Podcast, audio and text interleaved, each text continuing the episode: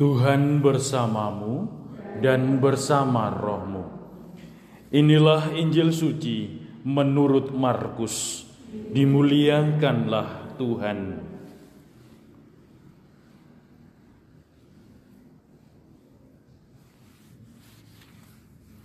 Setelah Yesus berkata, "Betapa sukarnya orang kaya masuk kerajaan Allah," berkatalah Petrus kepada Yesus, kami ini telah meninggalkan segala sesuatu dan mengikuti engkau.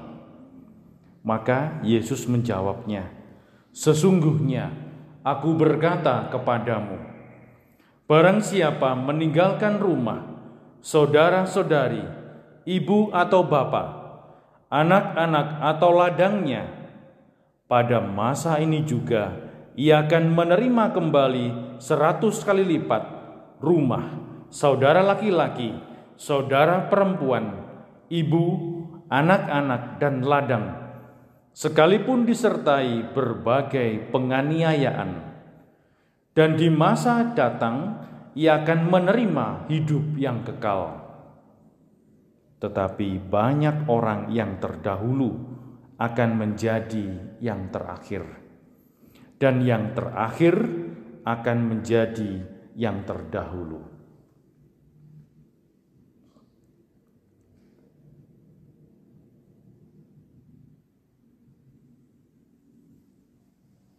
Demikianlah sabda Tuhan, terpujilah Kristus.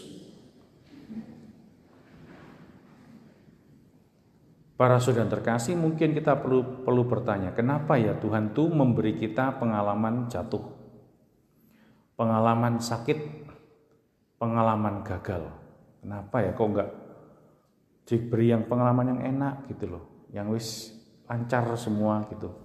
Kenapa Tuhan itu memberi kita pengalaman sakit? Udah jaga bener-bener tetap sakit. Orang yang terus olahraga sampai dia menjaga betul malah sakit. Kenapa ya? Mungkin ada jawaban sederhana.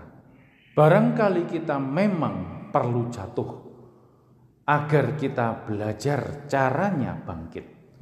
Barangkali kita memang perlu sakit agar kita belajar menghargai kesehatan. Barangkali kita perlu gagal berbuat salah agar kita mengerti bagaimana menghargai orang-orang yang punya kelemahan. Bisa bersimpati dengan mereka. Lalu kita kalau kita pernah ngalami sendiri apa yang kita kritikkan, apa yang kita uh, persoalkan, kita mengalami dewe, kita menjadi menjadi orang yang mengalami kesalahan-kesalahan itu, mungkin kita juga menjadi lebih bisa bersimpati, merasakan apa yang dirasakan oleh orang lain. Nah, para saudara terkasih, rahmat itu tersembunyi di sana.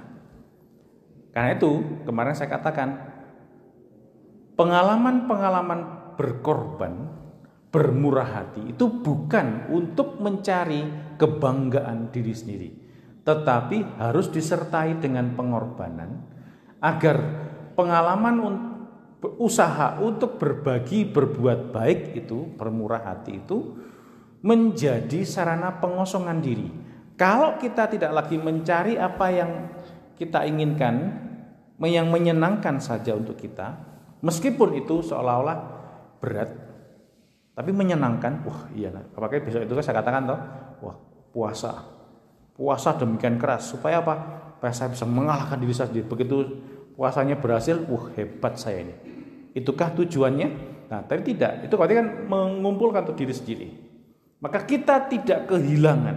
Nah fungsinya kalau logikanya hari ini disampaikan oleh Yesus kalau kita ini sungguh-sungguh kehilangan maka kita akan mendapat 100 kali lipat Petrus enggak kehilangan dulu tapi dia bargaining. Bargaining itu bisnis dengan Tuhan. Loh, aku ini udah korban banyak loh Yesus.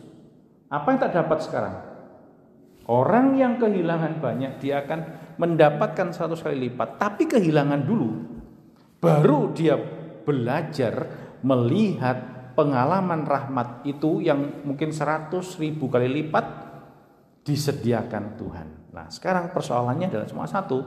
Apakah pada saat kita mengalami pengalaman-pengalaman kehilangan itu, kita sungguh-sungguh sadar bahwa kita sedang berjalan bersama dengan Yesus?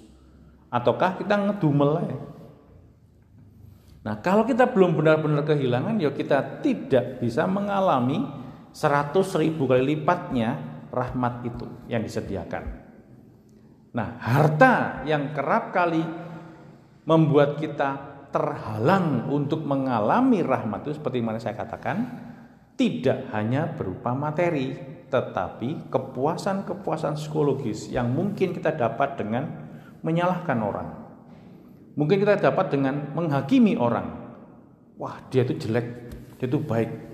Wah, dia itu kurang ya kurang bagus lah. Yang ini, wah ini bagus ini. Kita merasa bahwa saya bisa menilai orang. Loh. Kalau ini yang terjadi, maka kita sebenarnya tidak sedang mengosongkan diri. Nah, kalau itu tidak disadari dan terus-menerus dilakukan, maka Tuhan yang mengosongkan diri kita.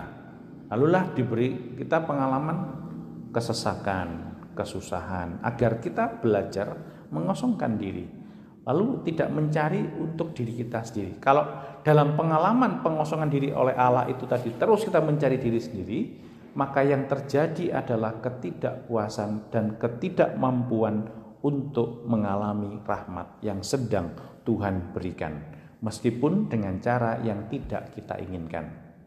Nah, wes sekarang coba direnungkan. Apakah saya ini hidup entah suster ini yang di dalam atau yang di luar, Bapak Ibu, gitu itu, apakah yang saya cari dalam perbuatan baik saya? Atau yang lebih lebih rohani lagi, apakah yang saya cari dengan doa-doa saya? Kalau saya berdoa pagi-pagi dan waktu misa tidur, Barangkali saya perlu bertanya, apakah doa-doa saya tadi benar? Lalu, apakah saya bisa mengalami Tuhan yang sungguh-sungguh hadir hari itu? Nah, itu perlu bertanya itu sebenarnya.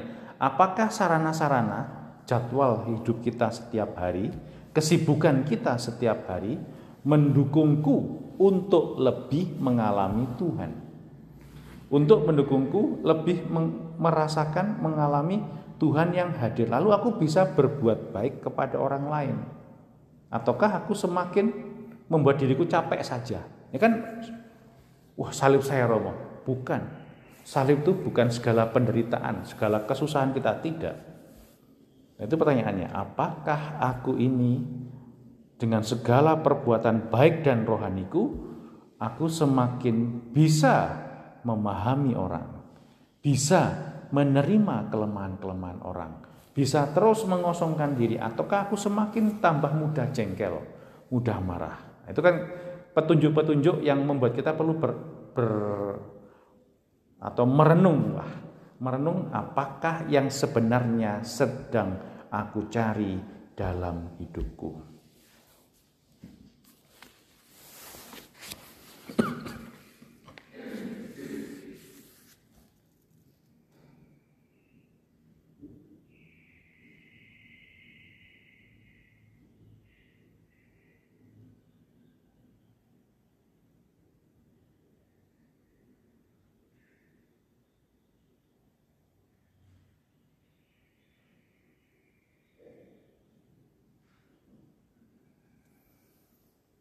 Allah Bapa kami yang Maha Kasih, kami bersyukur atas kesetiaan rahmatmu yang terus mendampingi, menguatkan dan meneguhkan hidup kami setiap hari. Engkau memberi kami kesempatan demi kesempatan agar kami semakin hari semakin peka akan kehadiranmu dalam hidup kami. Dalam setiap peristiwa yang harus kami jalani setiap hari suka maupun duka.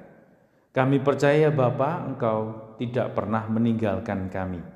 Karena itu ya Bapa, kuatkanlah kami hari ini agar kami juga dapat mendampingi, berbagi sukacita dan kegembiraan juga dengan mereka yang sedang berduka. mereka yang sedang sakit dan mengalami banyak kelemahan, mereka yang berputus asa dan yang sedang disingkirkan oleh saudara-saudari mereka. Bapa yang Maha Kasih, bantulah kami agar hari ini kami dapat menjadi saksi-saksi kegembiraan beriman kepadamu, saksi-saksi yang membawa kekuatan dan harapan baru kepada mereka semua yang berjumpa dan kau percayakan dalam hidup kami. Kuatkanlah hidup kami hari ini dengan rahmat dan kasih-Mu demi Kristus Tuhan dan pengantara kami. Amin.